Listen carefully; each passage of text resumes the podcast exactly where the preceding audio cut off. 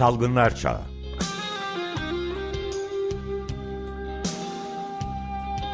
Pandemide Sağlık.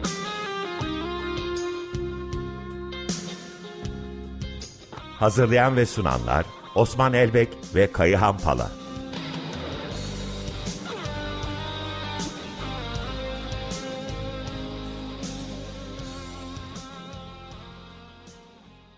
Günaydın Osman Bey, günaydın Kayan Bey.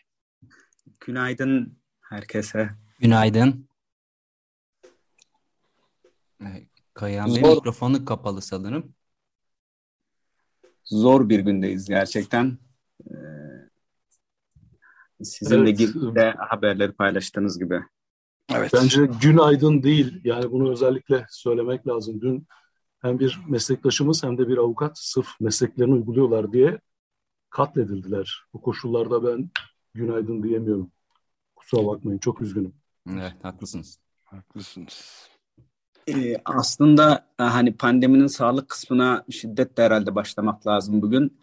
Ee, birincisi toplumsal şiddetin her alanda arttığını görmek lazım bu ülkede. İşte avukat, doktor, e, kadınlar her hemen hemen gün aşırı ölümlerle sarsılıyor. Ee, ülke sorunlarını konuşarak değil, e, vuruşarak, birbirini öldürerek, birbirini boğazlayarak çözeceğini düşünüyor çok uzun zamandır hukuktan umudunu kesmiş, adaletin oradan gelmeyeceğinin farkında ve herkes tırnak içerisinde sorununu ötekini yok ederek çözeceğini düşünüyor. Böyle bir genel şiddet iklimini var etti mevcut siyasi iktidar. Ama onun ötesinde de sağlığa ait çok önemli bir problemi var etti. Sağlıkta dönüşüm programıdır bu bugün yaşanan ölümün nedeni.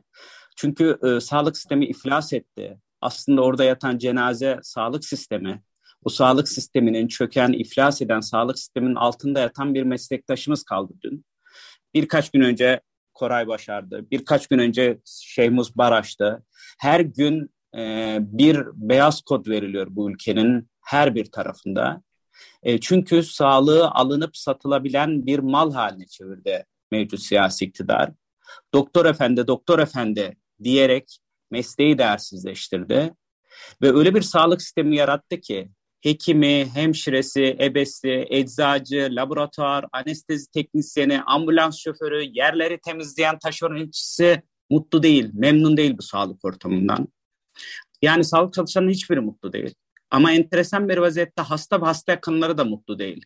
Hani ulaşılamayan randevulardan, ulaşılamayan sağlık hizmetinden, ulaştığı zaman 5 dakikada görülmekten, tetkiklerin sonunun gelmemesinden mutlu değil. Hani nasıl başardılar hakikaten oturup düşünmek lazım. Hastası da, hasta yakını da, sağlıkçısı da mutlu değilse kim mutlu sorusunu sormak lazım bu sağlıkta dönüşüm. Üç mutlu alan görüyorum. Birincisi bu tüm sağlıkta dönüşüm kamu sağlık sistemini çökertti koca bir özel sektör piyasası oluşturdu. Bunlar mutlu. İkincisi e, burada e, yüksek sözleşmelerle, ücretlerle idareci pozisyonuna giren insanlar mutlu. Üç, kocaman beton binalar yapan müteahhitler mutlu. Bir de dördüncüsü orada hasta garantisiyle tetkiklerden para kazanan şirketler mutlu. Ez cümle sermaye yüklediniz tüm kazancı ve bugün itibariyle o iflas etmiş sağlık sisteminin altında Ekrem Karakaya yatıyor. Onun önlüğüne dökülen, bulaşan kan bugün Sağlık Bakanlığı otoritesinde yetkili pozisyonlardaki insanların eline bulaşmış durumda. Üzüntülü falan olmaları umurumda bile değil. Bugün hekimler, sağlık çalışanları Sağlık Bakanı'ndan iki hareket bekliyorlar. Birincisi Konya Şehir Hastanesi'nin başhekimine yaptığı, üstlendiği sorumluluğu yerine getirmediği için, görevine layıkıyla yerine getirmediği için hemen açığa alması. İdari sorumluluk ondadır. Peşi sırada hemen mevcut ölümlerin, sadece bu ölüm değil, bugüne kadarki ölümlerin siyasi sorumluluğunu üstlenerek de istifa etmesi. İstifaya hakkı yoksa da yalvarıp yakarıp azledilmesini talep etmesi. Bu kadar. Ortada bir ölüm var. Üzüntülü olmanın falan günü değil bize artık hani yaramıza derman olacak hastasıyla sağlık çalışanıyla yaramıza derman olacak bir kamu sağlık sistemini kurmak zorundayız. Bu istifalar sorunu çözmez ama bir nefes aldırır. Gerçekten bir, bir yeter artık noktasındayız. Bilmiyorum Kayahan sen ne dersin? Osman söylediklerine ek olarak iki noktayı vurgulamak istedim. Bir tanesi gerçekten böyle bir katliam yaşanırken Rütük nasıl bir haber alma hakkımızı elimizden almaya çalışır? Bu olay nedir? Kök nedeni nedir? Ne oluyor? Ne bitiyor? Oradaki insanlar nasıl tepki gösterdiler? Yani ben gerçekten bunu anlayamıyorum. Az önce siz de dile getirdiniz ee, Ömer Bey. Daha fazla bir şey söylemek istemiyorum ama bir yandan da bu haber alma hakkına e, engel konması da bu olayla ilgili sanırım hem sağlık çalışanlarının hem de hekimlerin öfkesini daha da büyütüyor. Bir başka önemli nokta da şu. Biz özellikle son 10 yıldır bu süreci hekimler, Türk Tabipleri Birliği, tabip odaları, sağlık çalışanları tartışıyoruz. Ama ben toplumun yeterince tartıştığından emin değilim. Bence bizi dinleyenler de bütün toplumda şu iki soruya kendilerince yanıt vermeye çalışsınlar. Birincisi şu, ne oldu da AKP'nin sağlık politikaları nedeniyle bu ülkede sağlık alanında şiddet çok arttı. Sen az önce Osman bunun arka planını biraz aktardın. İkincisi, dünyada sağlık alanında şiddet bu kadar fazla yokken niye Türkiye'de bu kadar fazla var? Eğer bakın biz bu sorulara doğru yanıtlar vererek, kök nedenlerini inceleyerek bu olaya müdahale etmezsek bundan yalnızca geride bırakılan öksüz çocuklar değil, toplumun tamamı nitelikli sağlık hizmetine erişmek açısından sıkıntı yaşayacak. Tamam öfkeliyiz, canımız çok sıkkın ama bu inanın yalnızca hekimlerin geride bıraktıklarının acısıyla sınırlı değil. Ben yalnızca bunu söylemek istiyorum Osman. Birazcık da Covid tabii konuşmak durumundayız. E, tüm sorunumuza, acımıza ve öfkemize rağmen Covid konuşurken ilk cümleyi e, bizi dinleyen herkese bir rakamı ama insan olduklarını hatırlatarak paylaşmak istiyorum. Türkiye'de Covid-19 nedeniyle 556 sağlık çalışanı öldü. Bunun 504'ü fiilen o dünkü anjiyo laboratuvarında olduğu gibi sağlık hizmeti, Covid hastalara sağlık hizmeti sunarken hastalarından kaybı, kaptıkları virüsle öldüler. Hani böyle sizin yaşamanız için mesleğinin gereğini yapmaya çalışan insanları öldüren bir ülkeye dönüştük. Burada daha benim söyleyecek fazla bir sözüm kalmıyor bu pandemi ve sağlık bağlamında. Dünya Sağlık Örgütü'nün son durum raporu dün akşam yayınlandı. Tüm dünyada vakalarda artış var. Halk sağlığı önlemlerinin tüm dünyada turizm gerekçesiyle hızla kaldırılması, aşıların eşitsiz dağılma sonucunda bir hiç beklenmeyen yaz dalgası patladı. Ee, Dünya Sağlık Örgütü'nün 6 bölgesi var. Dördünde vaka artıyor ki Doğu Akdeniz'de bu %29'lara kadar ulaştı. Avrupa'daki 31 ülke ki Avrupa ülkelerinin %50'sine karşılık gelir bu. %20'den daha fazla vaka artışı gözlendi geçtiğimiz hafta. Vaka sıralamasında ilk üç ülke artık Avrupa'dan Fransa, Almanya ve İtalya olarak sıralandı. Ki İtalya'da vaka artışı %50'lere dayandı. Herkes e, özellikle kamusal otorite rahat olun hani e, grip gibi öldürmüyor ki grip ölümcül bir hastalıktır e, bunu en azından tıp fakültesini bitirmiş her hekimin bilmesi gereken bir tıbbi bilgi. E, ama ölümler de artıyor. Doğu Akdeniz'de dalga önce başladığı için ölümler yaklaşık 2-3 hafta sonra izler. Ölüm oranındaki artış geçtiğimiz hafta %34'tü. Güneydoğu Asya'da %16'ydı. Avrupa'da, İtalya'da belirgin bir vaziyette ölümler artıyor %20 oranında. E, Türkiye'ye bakarsanız Türkiye tabii maskesiz, testsiz, müzik yasağı dışında hemen hiçbir önlemin uygulanmadığı bir ülke olarak e, çok düşük verilere sahip. Ama buna rağmen son 4 haftada 7,5 kat arttı vaka sayımız. E, 27 Haziran 3 Temmuz arasında günlük 8159 vakaya ulaştık ki bu vaka Nisan 2022'de günlük vaka sayısıydı. Test hiç yapmamamıza rağmen ölümlerde de ne yazık ki bu son haftada bir yüzde elli artış var. Haftada 25 insanımızı kaybettik ki ölüm yansımasının 2-3 hafta sonra olmasından çekiniyoruz. E, İngiltere'de hastane yataklarının %30 oranında arttığını, e, hastaneye e, izlenmek zorunda olan vakaların da artacağını öngörmek lazım. E, İstanbul'un bulaşıcı hastalık ölümlerini yakından izleyebiliyoruz. 1 Mart'tan itibaren tedrici olarak istikrarlı bir şekilde düşüyordu. 566'lardan haftalık ölümler, e, iki haftalık ölümler 39'a kadar düşmüştü. 16-30 Haziran haftasında ilk kez Mart'tan bu yana arttı, 63'ü buldu. Bu artış görece bir artış mıdır yoksa yansıyacak mıdır? Bu çok dikkatle izlenmesi gereken bir veri. Ama endişe etmek zorundayız. Müsterih olmamak zorundayız. Çünkü vaka artışları risk gruplarında, aşısızlarda, yaşlılarda, kronik hastalığı olanlarda ölüm anlamına gelecek. Ee, burada bir e, veriyi hatırlatıp sözü kayağına bırakmak isterim. 24 Ocak'ta bu ülkedeki insanları hastalandırmama görevinde bulunan Sağlık Bakanı'nın cümlesi endişe etmeyin. Müsterih olun bu virüs eski gücünü yitirdi demişti. 14 Nisan'da bu cümleyi aynı şekilde tekrarlamıştı. Müsterih olun demişti. 29 Ocak'tan 14 Nisan'a kadar bu iki müsterih olun cümlesi arasında 12 bine yakın insan hayatını kaybetti bu ülkede. Şimdi Sayın Bakan düzelteyim. Bakan Koca e, tekrar müsterih olun diyor. Müsterih olmayın. Maskeli kapalı ortamlarda bulunun. Mümkünse koruyuculuğu yüksek N95 maskesi kullanmak gerekiyor. Eksik aşı varsa da hızla kapatmak düzeltmek, tamamlamak gerekiyor. Sen ne dersin Kaya? Senin söylediklerine ek olarak Osman, Türkiye'ye ilişkin gözlemlerimize ait iki yaklaşık veriyle söylemek lazım. Birincisi test yapılan e, merkezlerdeki maalesef pozitiflik oranı yüzde otuzlar ve biraz da bunun üstüne çıkmış görünüyor. Dolayısıyla çok e, ciddi bir bulaşıcılık dönemini yaşadığımızı söylememiz gerekir. İkincisi bu e, mesele artık yoğun bakımlara da yansımaya başladı. Yoğun bakımdaki arkadaşlarımız yoğun bakımlarına COVID-19 hastalarını yatırmaya başladıklarını bizlerle paylaşıyorlar. Dolayısıyla Türkiye bir altıncı dalga diyelim artık. Altıncı dalgada hızlı bir yükseliş aşamasında.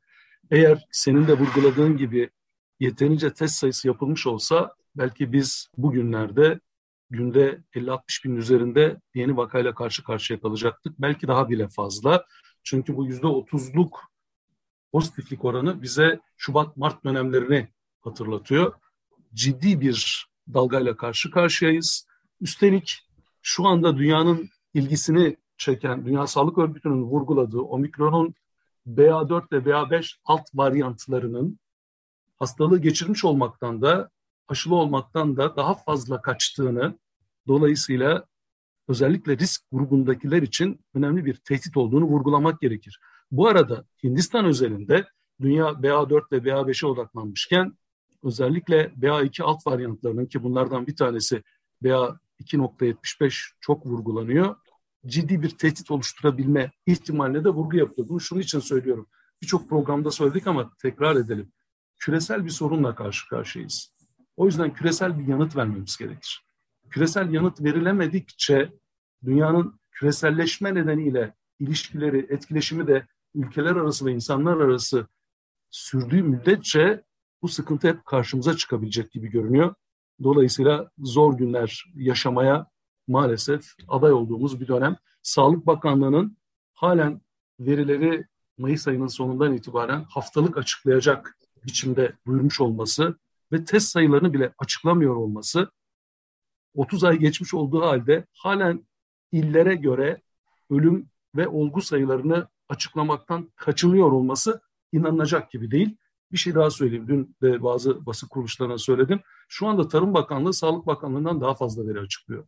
Biliyorsun atık su analizleri yapılıyor ve orada örneğin İzmir başta olmak üzere Antalya, Muğla gibi turizmin çok önde olduğu kentlerimizde ciddi bir atık sularda SARS-CoV-2 derişimine rastlandığını, İstanbul ve Bursa'da da ciddi bir derişim olduğunu oradan takip edebiliyoruz. Yani gerçekten Sağlık Bakanlığı artık e, bu işi başaramıyorsa, yapamıyorsa da e, katkı istesin. Türkiye'de onlara katkıda bulunabilecek alanında yetkin çok sayıda bu işleri bilen, epidemioloji bilen insan var. Dolayısıyla bir an önce sanki bir problem yokmuş gibi davranmaktan vazgeçip gerçekleri açıklayarak toplumun bilgiye erişimin önündeki engellerinin kaldırılması gerektiğini söylemek isterim.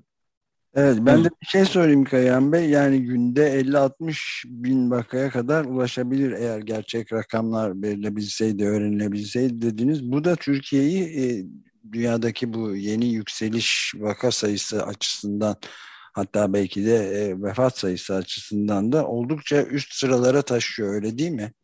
Kesinlikle ve önümüzdeki birkaç hafta içerisinde tabii Sağlık Bakanlığı'nın açıklamalarının sınırlı olacağını biliyoruz ama vefat sayılarında da bir artışa bu koşullarda hazırlıklı olmak gerekir. Çünkü bir yandan halk sağlığı önlemleri tamamen ortadan kaldırılmış. Toplu taşımada bile bir maske takma zorunluluğu yok. Öte yandan aşılama düzeyimiz belli bir noktada.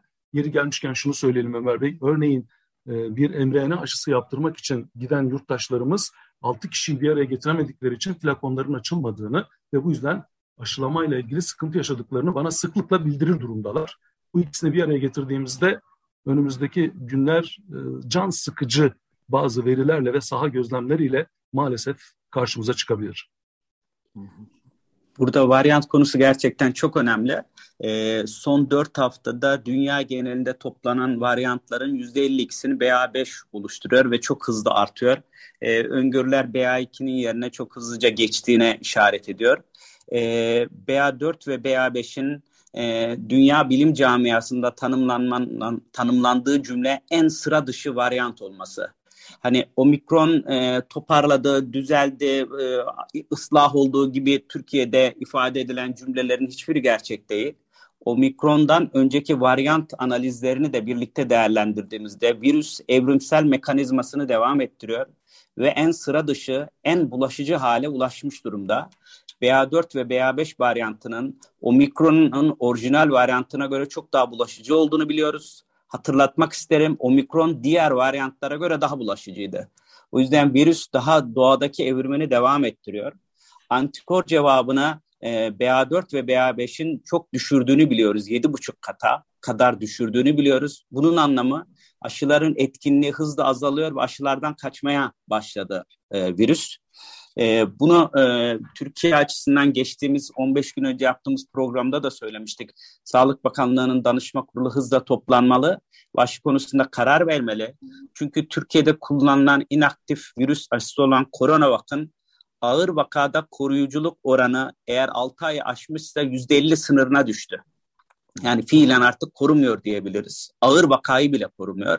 Semptomatik hastalık üzerinde ise CoronaVac'ın hiçbir koruyuculuğu yok. E, Pfizer-BioNTech şirketi tarafından üretilen Comirnaty aşısını ise e, koruyuculuğu ağır vaka için devam ediyor.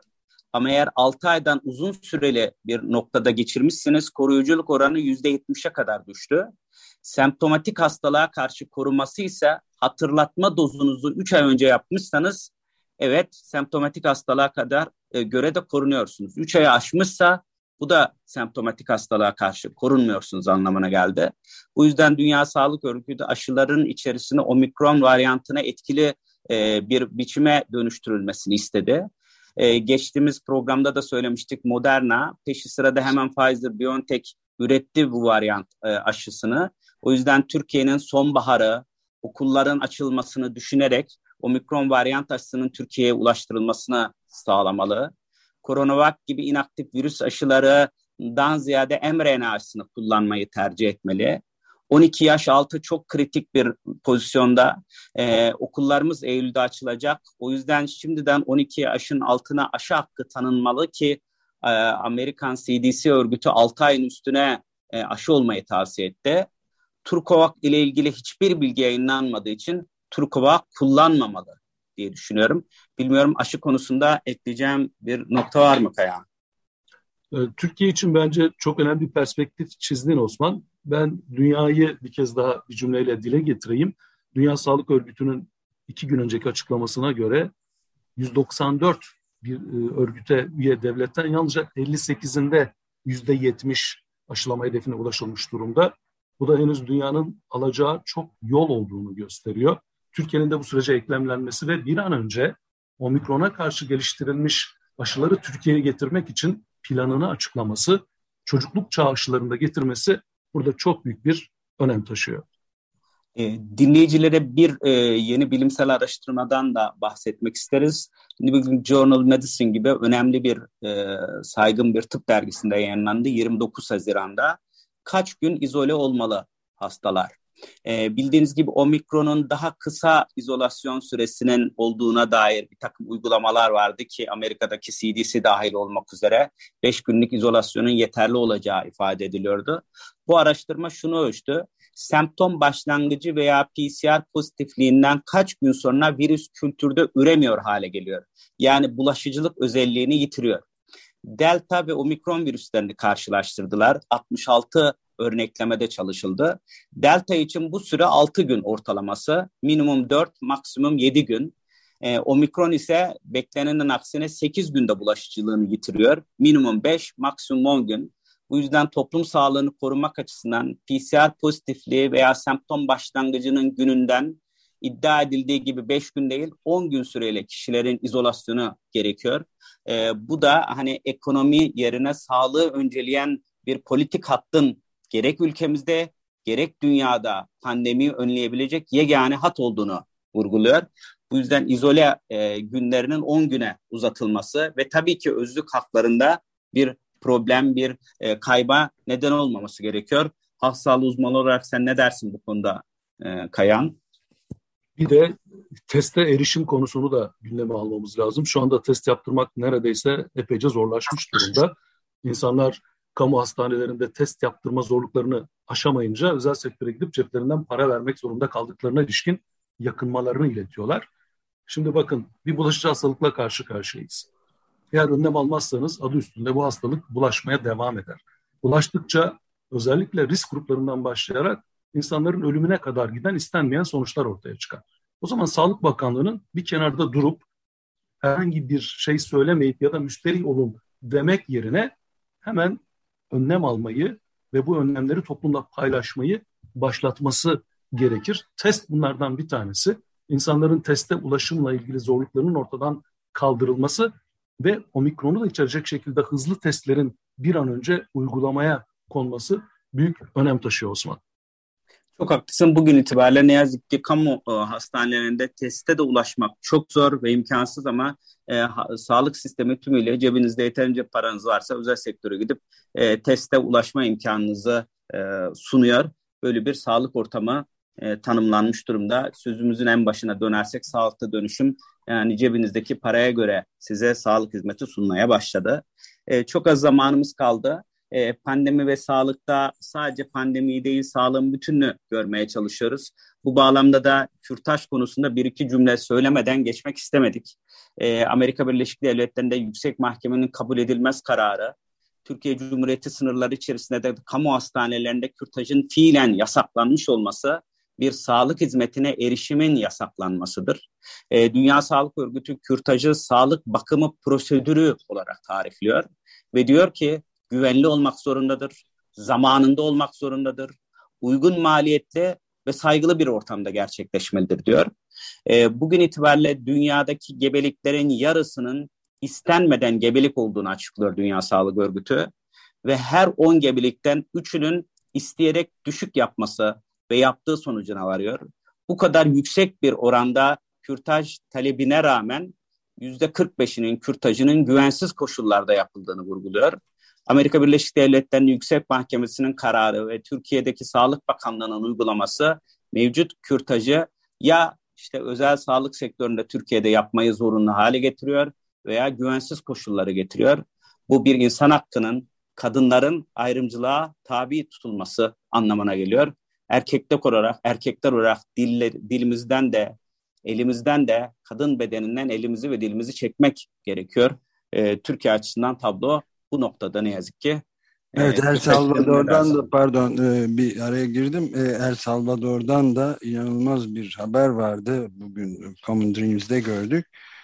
9 e, aylık hamile bir kadın çocuk düşürmüş ve 50 yıllık hapis cezasına çarptırılmış. En kürtaj yasağının en yaygın olduğu, hiçbir istisnası olmadığı bir ülke El Salvador.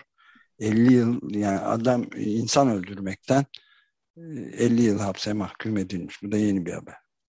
Ben de burada birkaç şey söylemek isterim. Ee, özellikle Türk Tabipleri Birliği'nin 2012 yılındaki metninden alıntılayarak orada şöyle bir saptama yapılıyor. Deniyor ki tüm dünyada nüfus politikaları ataerkil kapitalist sistemin ihtiyaçlarına uygun biçimde kadın bedenleri üzerinden kadın cinselliği ve doğurganlığı denetlenerek sürdürülüyor.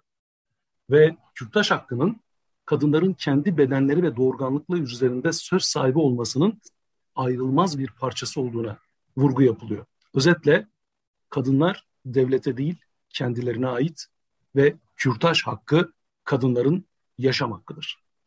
E, son cümleyi Sayın Koray Başar'a yönelen şiddetle tamamlayalım. Şiddetle başladık, şiddetle bitiriyoruz. E, bir önceki dönem Türkiye Psikiyatri Derneği Genel Başkanı'dır. E, Hacettepe Üniversitesi Psikiyatri Bölümünde öğretim üyesidir.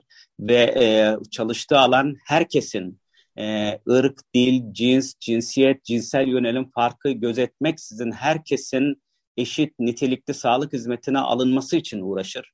Bu yüzden cinsel yönelim e, doğrultusunda ayrımcılığa tabi olmamak konusunda emek harcar e, ve LGBTİ artılar için yaptığı bu sağlık hizmetlerine erişim e, savunuculuğu ne yazık ki hedef gösterildi ve şiddete maruz kaldı.